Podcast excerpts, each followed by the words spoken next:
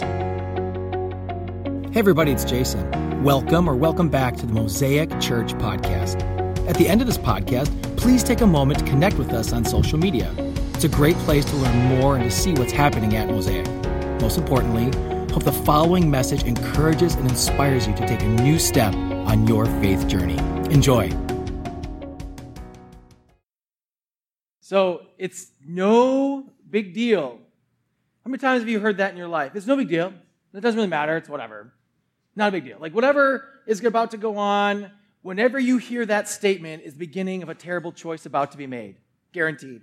As a teenage boy, I would do the most stupidest, dumbest things. And I would say, oh, it's no big deal. It doesn't really matter. And, and then I'd like jump off this huge cliff and, and like be stupid. And I know I'm not the only one because as a youth, we don't see the actions that we're doing now actually having long term consequences. So we use this idea of it's no big deal. Like, if I could just at this point, at this moment of life, engage in something I think is awesome or fun or amazing, and then whatever the ramifications are, that's not going to happen because as a youth, we believe we're going to live forever. But you don't. And so I learned about this very early on. Now, again, dumb teenage boy would do stupid things, jump off stuff, blow stuff up, you know, lots of things I should not be. Oh, I've got stories, guys, but that's later. But so I would do the dumbest things. I remember the first time I went to shop class as a kid. So shop class in junior high, like uh, some schools don't have them anymore, but back in my day, we would have shop class in junior high school. And shop class was this amazing time of learning how to do woodworking and metalworking, and you got to use really big, powerful, deathly machines, right?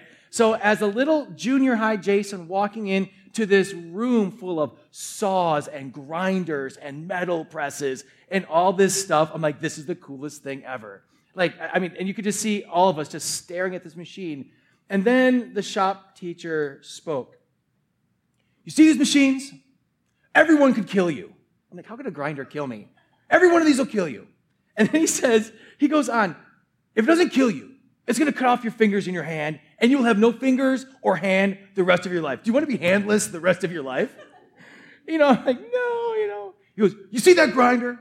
That grinder will get the speed, top speed of someone throwing a major league fastball into your best friend's eye, and he will be blind. Do you want to have no hand and have your best friend be blind for the rest of his lives? Then screw around these machines and see what happens. And we all sat there quaking.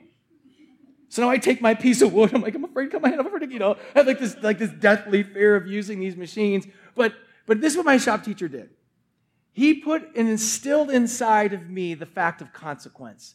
Do something safely, you're going to be okay. Do something the wrong way, there's consequences.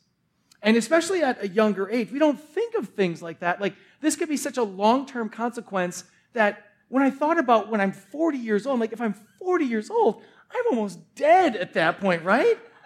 And I'm 40, I'm like, I'm just barely becoming alive. Like, we got life to live. But I'm thinking, as a little 13 year old Jason, like, there's no way this ongoing consequence is really going to bother me.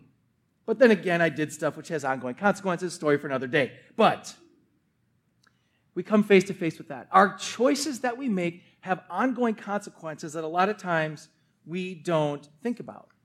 And what we don't think about is not only can your choices have consequences for you, but your choices can have consequences for people around you. In a selfish, all about me culture, I think about every choice that I'm making in terms of me. It's no big deal. It only affects me. It's no big deal. I'm not hurting anybody. It's no big deal. It's my life. But the truth is, choices that we make sometimes have small ripple effects sometimes have catastrophic ripple effects. And we don't think about that. We don't think about the, the idea that the choice we're about to make may send ripple effects that affects generations upon generations. We don't think as a youth the choice that I make might impact my family, my siblings, my grandparents, others. We don't think about that. All we think about is ourselves.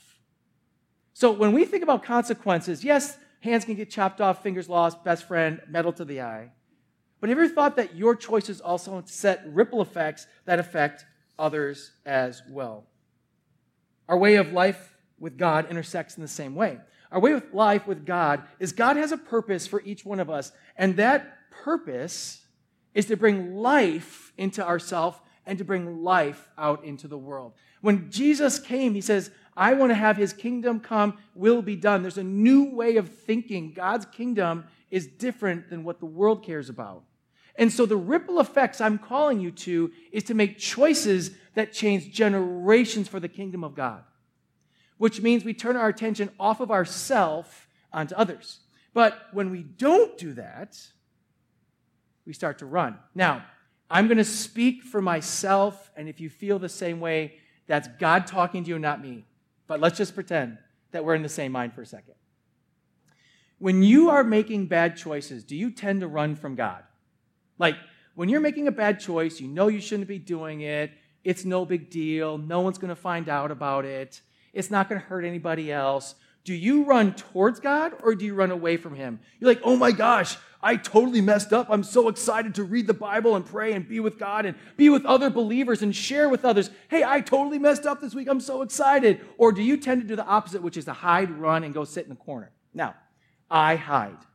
I'm going to assume from the nods in the room and from everybody who has been in that situation that when you sin, you run. When you make bad choices, you run. When you make choices that you know that aren't the right ones, we run. You ever wonder why? Like, if our choices are no big deal, then why do you run? If your choices only affect you and it's no big deal, it doesn't hurt other people, why do you feel the need that your bad choice has to be hidden? I'll tell you why because it is a big deal. Your choice does matter, and God actually has a different way for us living. And that's what we're going to explore today in Jonah chapter 1, verses 1 through 17. We're going to be talking about the story of Jonah, who was a prophet of God. And this is a very short book. If you've never read the story of Jonah, fascinating book. It's four chapters long. Dig into it this week, so we'll give you the full story. You're going to see a prophet who was not very good at his job. It makes me feel good about myself. At least, at least I'm not Jonah. Uh, but because he makes all these mistakes, he's messing up, but God's grace keeps coming over him over and over again. And the whole story begins with Jonah in the first chapter getting a message from God. We're going to pick up it there. But before we go there, there's an idea that I want you to start thinking about when we get into the idea of Jonah. He is moving, asked to go speak to a town called Nineveh, city. Huge city, it's a great city full of sin. They're known for absolute debauchery. They're known for wickedness. They're known for being very evil people. They're torturous people. They took pride in what they did that would get people to fear them. They wanted everyone to be afraid of the army and the people of Nineveh. And James Bruckner says this in the NIV application commentary The Assyrian kings were proud of their cruel and terrible reputation and went to great trouble and expense to record their exploits for posterity. They wanted the world to know that they were terrible, evil humans. So this isn't just like, ah, they're kind of a bad group of people. These people want you to know that they are wicked, evil people. Okay? So now we've got our prophet Jonah, and he's now going to go into this place and tell them that God wants them to repent. Now, that is like, I mean, let's just put this for a second. Like, that, imagine the idea of you going into a dark, wicked, evil place. Something that's even hard to imagine right now. But think of how dark and evil, like they just want to torture you and kill you and maim you and put your hand in the grinder. Like, this is a bad group of people. And you're going to come say, hey, God told me to tell y'all, you are terrible, you should repent, and yeah. That's what Jonah was supposed to do. And, and Jonah isn't exactly excited about that. Because God is offering grace to a terrible, terrible, terrible group of people. So let's just talk about the grace wheel for a second. Grace is this thing in which we sometimes hear about it but don't quite understand. Grace is you mess up, you make mistakes, and you are off the hook. Grace is there's nothing you can earn to receive that off the hook status. It's just offered to you, and God gives us as a free gift. So grace is being offered to this terrible group of people. But as we sit here today, we all have our level of grace. Our level of grace is, well, those people deserve grace, but maybe those people don't. So let's throw a couple of lists out here. Tell me when you start to think maybe grace should not be allowed. Mother Teresa, she's messed up. She made mistakes in her life, right? But she served everybody. She helped the poor. She gave her life for the kingdom. I mean, Mother Teresa, I mean, she's a saint. I mean, she's like an amazing human being who, but man, she messed up. So we'll give her grace. But then there's that bully from school. So the bully in your high school, your middle school who made your life miserable, made fun of you, you hate going to school every day. Maybe you're in the middle of that right now still. Think of the bully from school. They're pretty bad people, usually, like, oh, they're a bully, they're no good. But they're human, right? And if you've grown up, you're like, okay, we were just kids. If you're in the middle of it, like, no grace. Like, Lord, no grace for that person. But the bully from school hurt you personally. And some of you still have scars by it and may not have forgiven that person yet. So there might be something inside you that says, yeah, forgive them, but they affected me forever. What about the person who really, really hurt you? An ex spouse, a boss, someone, maybe even your parent, maybe you were abused. Should grace be given to those people? Now we're going a level deeper. That person really impacted your life. That person did so much damage inside that you sometimes it's hard to breathe. Should there be grace offered to that person? Let's go the next step and move out a little bit further. Jeffrey Dahmer. Now, Jeffrey Dahmer, for those of us who remember back the time, was a person from Milwaukee who would uh, murder and then actually consume the people that he killed. And he was like this mass murderer, I mean, world renowned, terrible, terrible actions done by this man. Does he deserve grace? Like, should we forgive him? Should God forgive him for what he did? Let's go a step further. Let's go to Adolf Hitler. So, Adolf Hitler, one of the cruelest, I mean, genocide of millions and millions of innocent people. War, a war is focused, all the people that died because this man's idea that there should be one race and no other race should exist. This man had so many innocent children, women, men, young, old, were murdered because of his decisions. Should he be given grace? Where does your level start to struggle on your grace level? For me, it's the fourth one. When I start getting into the Dahmers and like, oh boy, I, I start to kind of grind a little bit and say, like, if he really would repent, or what if Adolf Hitler repented before he died? Like, should God offer Adolf Hitler grace? I start to grind. Like, in my head, like, yeah, because Jason's preaching about it, we probably should be answers yes. But, like, if we're honest, you're laughing because you know it's true. Inside, you're grinding a little bit, like, oh, I don't know. And I struggle with that idea that grace would be offered to such terrible human beings. That was Nineveh. Jonah now has to enter into a group of terrible, terrible human beings in which his grace meter can't be there at that point. And he makes the decision I can't do it. Because they're the bad guys. Now, in our lives, we always put the good guys against the bad guys. We like the stories of good guys versus bad guys. And in this story, Jonah's the good guy, Nineveh's the bad guys, right? Good guy, bad guy. And in your life, when you make up a story, you ever notice in your stories, whenever somebody does something bad to you, you're always the good guy? How often are you the bad guy of the story when you mess up in people's in your life, right? Like, no, I'm the good guy, you're the bad guy. And what that does is it creates a division among people that causes pain and struggle it makes people seem as not human. If I'm the good guy and you're the bad guy, you're my enemy. I can point you out and you're easy. I don't have to give you grace. You're my enemy. I'm here to thwart you. But if I see people as image bearers of God, fallen and broken like me, all of a sudden the idea of grace shifts. All of a sudden the idea of grace now becomes they're just like me. They struggle like me. But are you comfortable saying that Adolf Hitler struggles like you and should deserve the same grace that you do? I don't. I don't like that. I don't, I mean, God can do it. I'm not, right? Like, I'm grinding with that thought of how can grace be offered up to somebody who's done such terrible things.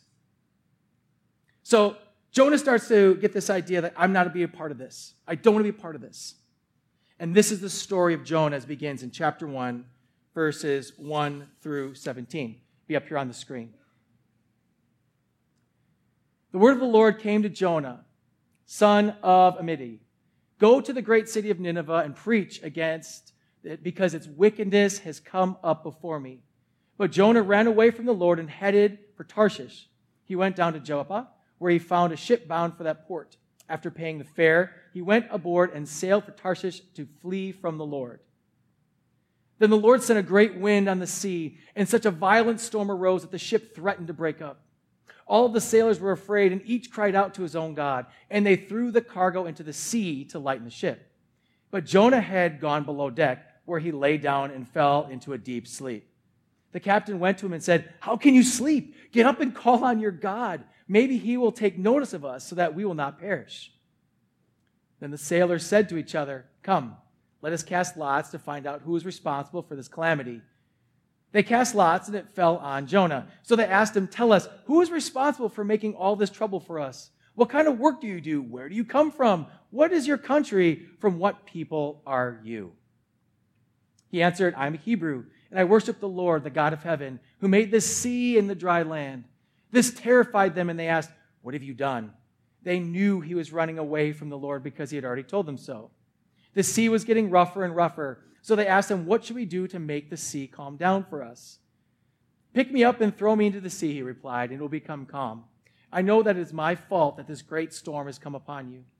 Instead, the men did their best to row back to land, but they could not, for the sea grew even wilder than before. Then they cried out to the Lord, Please, Lord, do not let us die for taking this man's life.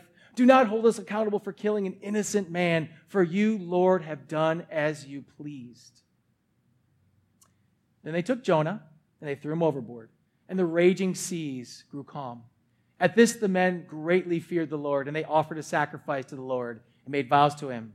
And now the Lord provided a huge fish to swallow Jonah, and Jonah was in the belly of the fish three days and three nights. Jonah really did not want to go to Nineveh. Jonah thought that this is too much. Like, there's no way I'm going there. So instead of actually going and doing what God asked him to do and called him to do, he says, I'm going to do something else. I'm going to run away from God. And I'm going to run away from God, not just like next door. Like, I'm going to go extremely far away. Tarshish was a Phoenician city in the southern part of Spain, just west of the Gibraltar. And though they're not talking about the fare that was involved, it would have been expensive. This is not a cheap uh, uh, I was going to say flight. They don't fly back then. A cheap row on the ship, right? This is not going to be a cheap trip. He had to pay a lot to get onto this fare. So his first bad decision leads to this. He's paying a lot of money to run away from God. Starts right there. I don't want to do what he's saying to. They don't deserve grace. They're the bad guys. I'm the good guys. I'm not a part of this. I'm out. So he pays a lot of money to get out of there. So if you don't know this, this is the lesson of the day. You can't run from God. So God, he gets on this boat and they're going and he sends this storm. Now, if you know anything about the New Testament and Jesus, which is really cool, there's some really cool parallels between Jesus and Jonah, that Jesus is involved in a crazy storm on the sea and everybody was freaking out. And Jesus was asleep on the boat, just like Jonah was asleep on the boat, which is some really cool parallels. But Jesus can calm the storm. And so now these guys are freaking out. This storm is going all over. They don't know what to do, and so they're praying to their gods. Now, this is probably a mixed crew. They're from different areas. They've got all these different gods, and they're praying to this God and that God and this God. Nothing's happening. God of nature, God of storms. They're praying aloud, and nothing's happening. And Jonah is taking a nap. Now, I don't know why he's taking a nap. I don't know how he went into this nap. But let's just say this that dude was sleeping when everyone else was dying. This dude is sleeping when the ship is breaking apart. People are screaming, running around, like, I'm cool, it's not my problem. Like, he's laying on the bottom of this boat, sleeping. Did he not care? Was there not concern? Was he really tired? Was he tired of running from God? Did God put him in a deep sleep? We don't know, but he was sleeping. So he's sleeping at the bottom of his boat, and they come up to him and, like, okay, you need to wake up and pray to your God, dude, because our gods aren't working. Pray to your God, whatever God you have, pray to Him because maybe we can get out of this. Now, there's something not said in this passage, but I'm going to just put a little bit of Jasonism on here. From you need to pray to your God it now moves to they cast lots to figure out who did it. We're going to assume Jonah did not pray to his God. Because it would have said Jonah prayed to his God and the storm ceased, or Jonah prayed to his God and he said, God's telling me to throw myself in, over the sea. We don't see that. Jonah is told to pray to his God. All of a sudden, they're casting lots. Think of like kind of like rolling dice and lucky numbers type thing. They're just letting chance fall to who this person is. And even God controls chance. Because how the lots fell, it's not our fault. It's that dude's fault. The guy who's sitting there sleeping down there, not praying to our God, and we're all about to die. Bad decisions matter.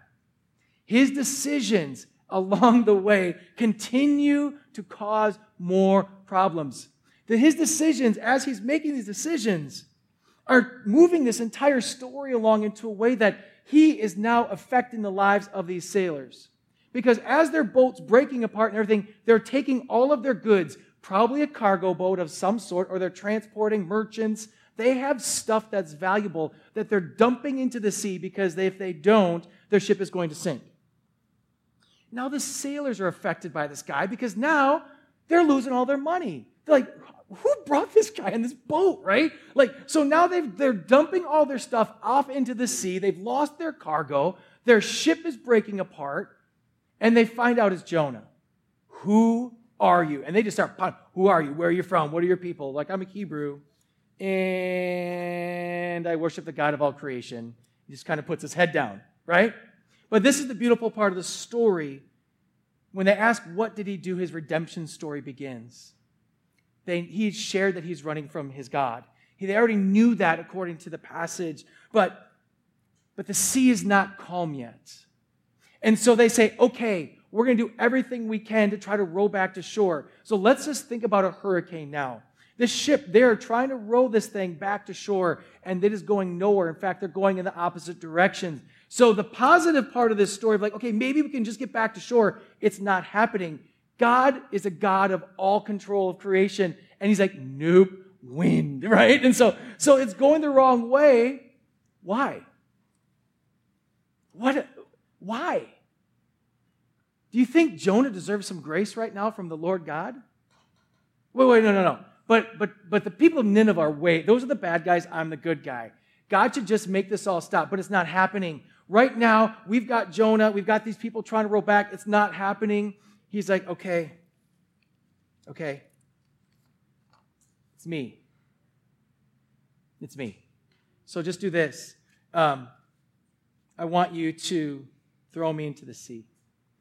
And I'm willing to give my life for the rest of you guys. Like, this isn't your fault. And like a switch happens. He stopped running from God, and now he knew it was his God. So when you've been in a situation when you've been running, when you're in a situation when you're living purposely foul, when you're living in those times when you know that things aren't right, like, is there a moment that you've ever been like, okay, God, I, I got it. I got the lesson. Because he tried everything. He had, first of all, spent how much of his bank account? Second of all, these poor sailors, like, get off our boat, right? Like, they've had to throw all of their stuff overboard. They didn't want to murder this man. They knew if they threw him in the sea, the guy's dead. He's like, no, man, it's me.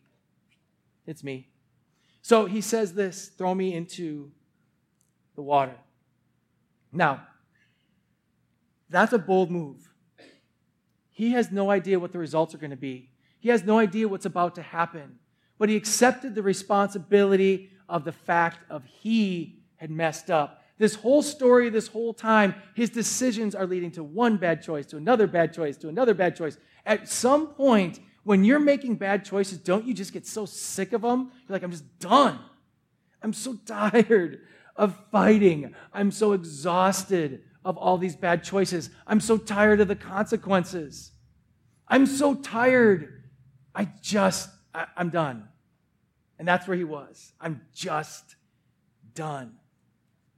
Jonah starts this story with God saying, Hey, I want you to go and be a messenger of love and of hope and of peace to a group of people who need it right now. I want you to be the advocate of love. I want you to tell them that I love them and that they can repent. And he said, No. That's how the story begins.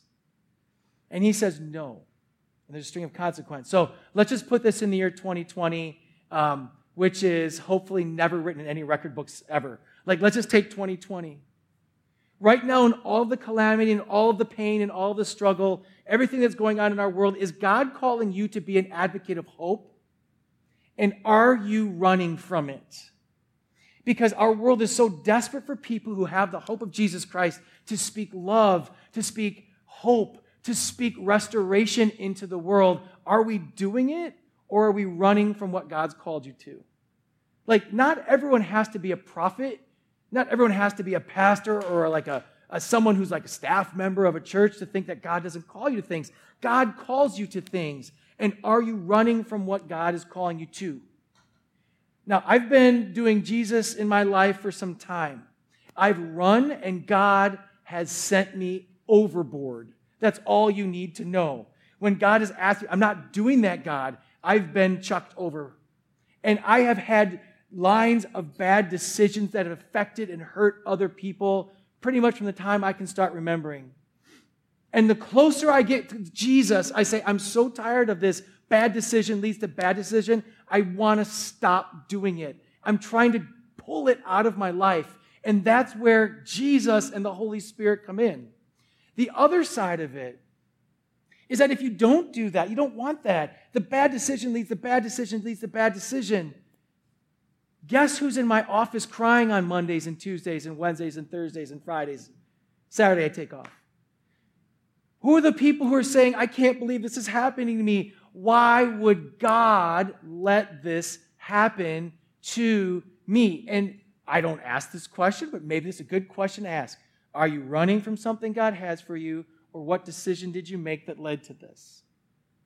Because there's a pattern here that we see in our human life bad decisions cascade into worse decisions. But when I get closer to the Lord and I'm living my life with Him and I'm walking step with my King, all of a sudden my bad decisions get less because my decisions are based on what He wants. So it's not about religion or going to church or all that kind of stuff. We're talking about how I live my life transforms others. The decision to plant a church is affecting all of you right now. Think about that. What if I said no, which I did? That was part of my get thrown out of the ship moment. What if this didn't happen? What if this decision wasn't here for our church, our community, the world? God's doing super cool, amazing things. We're in the middle of a new building where we got all this stuff going on, a permanent location. Yay, yay, yay. What if? What if the founding families said, no, we're not going to be a part of a church plan? What if those decisions are affecting you all today? And this isn't because we're special or this is just one story. I want to encourage you your decisions that you make for the kingdom leave ripples that transform lives. The decisions you do not make for the kingdom leave ripples that transform lives negatively. And here Jonah has an opportunity to go into a city and say, God loves you, you can be forgiven. And he says, I'm out. Deuces. He gets on a boat, he runs. God says, You're not going to run from me. The storms are coming. They're terrifying. People's lives are at stake. Sailors are going to die. Merchants, all this stuff is being lost. Jonah's going to die. And so Jonah says, Throw me in. I'll take my life if you save theirs. So they throw him in the water. Now, we don't know exactly what transpires after this, but as you move into the next chapter, Jonah starts actually a prayer to God. And in this prayer to God, he's it's like a poem. He's talking about like how the seaweed was entangling and like all this stuff is going on. This wasn't like bloop, bloop, like there was something there. I love water. I'm a water guy. I love jet skiing. I love fishing. I love boating. I love being in the water.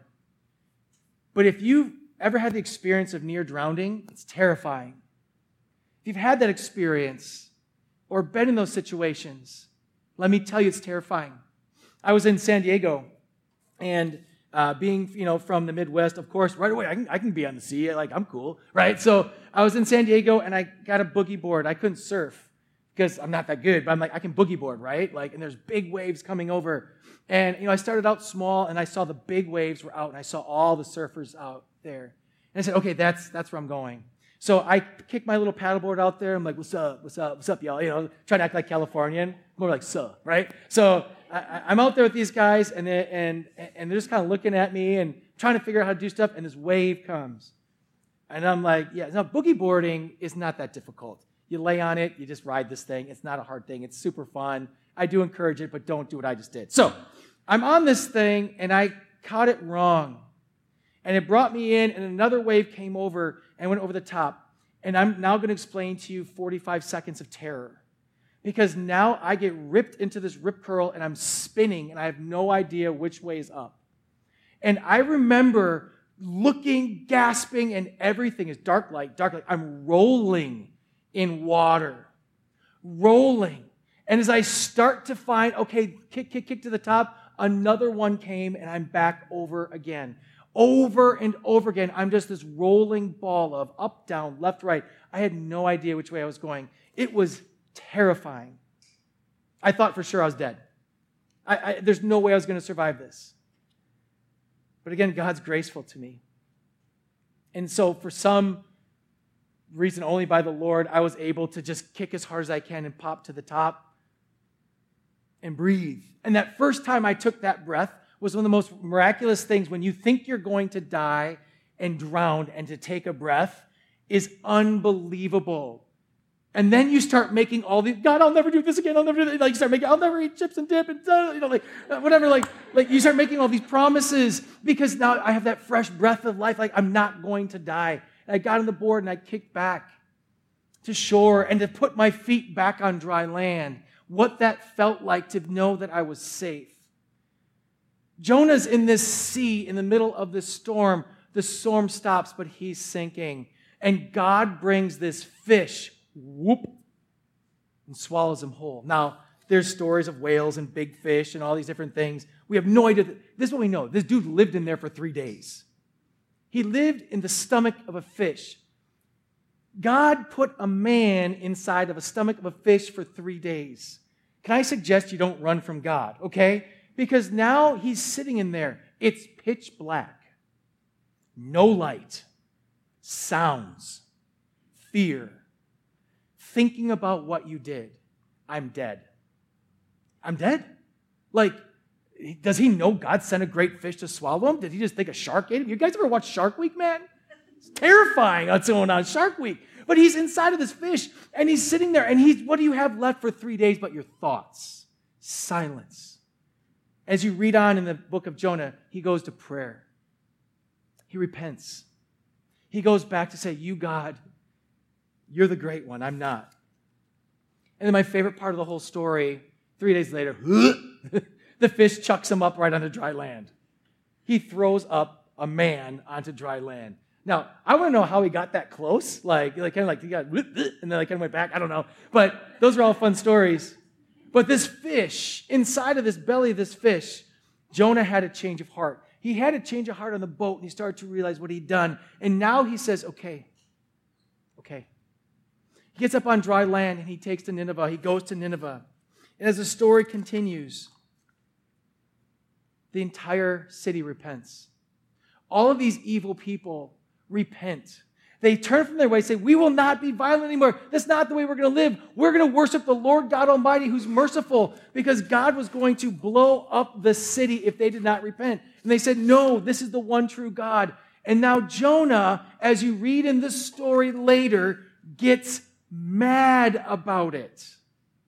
He is frustrated that God would have that kind of grace and mercy on such a terrible group of people. But let's go to our scale of who's bad and who's good. Jonah did a whole lot of bad stuff, but he's okay being forgiven, but these people aren't. Friends, this is not how our God works. There is no scale. Grace is grace is grace. Grace is given to every single one who calls out and asks for it. Grace is given for those who turn, repent, and turn from their ways. Because when you repent from something, you now move in a new direction. That new direction, the consequences, the waves, however you want to talk about it, the new life has a different trajectory. But what if Jonah would have died on the ship? Would Nineveh have been saved? Would God have sent somebody else? I don't know. I don't know. All I know is this God uses all things for his glory, and that includes storms.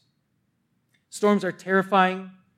Storms leave us feeling vulnerable. Storms make us feel like we aren't in control. Storms are in our lives. We are in the middle of a monster hurricane as a society in a storm. Then there's your individual storms. And all of these things can be used. What is God saying to us in the middle of all this? I know the story of the Bible. Whenever there's storms, repent. If we're going to ask a question, what's happening in America? Repent. Turn back to God. Turn back to the King. Let's not leave him out of our lives. Come back to him. Repent. What would it look like if we all repented like Nineveh? What would America look like? Let's just get small. What would Washington County look like if we repented? What would Wisconsin look like if the entire state repented? And maybe we're the Jonahs that are supposed to say it. Maybe God's calling us to ignite a movement of radical love that transforms our community and our world. That's our vision statement. It's why we started a church was to be the ones to go to people who don't feel they have God's grace, don't deserve God's grace. We plunge headfirst into Nineveh and say, God loves you. So today, if you feel like I'm the guy or the girl in Nineveh, God's grace is sufficient for you. If you feel like you're Jonah running from God, God, His grace is sufficient for you. If you feel like you're the sailor on the ship and you're stuck with someone who's about to take you down, like the storms are coming, God, get this guy on the boat. God has grace for you. God's grace is not on a list, it's given freely for everybody. And that is the beauty of our King. So now, my question to you is what choices are you making today that are leaving waves both in your life and others? Let today be the day that begins something new, that starts a new wave of bringing love, hope, peace, joy, into our world. Let us be advocates of the gospel both here and afar so that we can be the ones that bring love. If not, I wouldn't go swimming anytime soon on Lake Michigan. God has fish in our lives that are acts of grace. God has storms in our life that are acts of grace. God put things in our life to bring us back to what He's called us to, which is to be his children on mission for him to transform the world.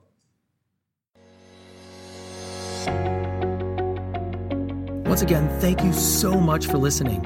If you live in Southeast Wisconsin, we'd love to connect with you at our weekend gathering. For service time, directions, and learn more about our vision to ignite a movement of love that transforms our community and the world, visit us at mosaicwi.com.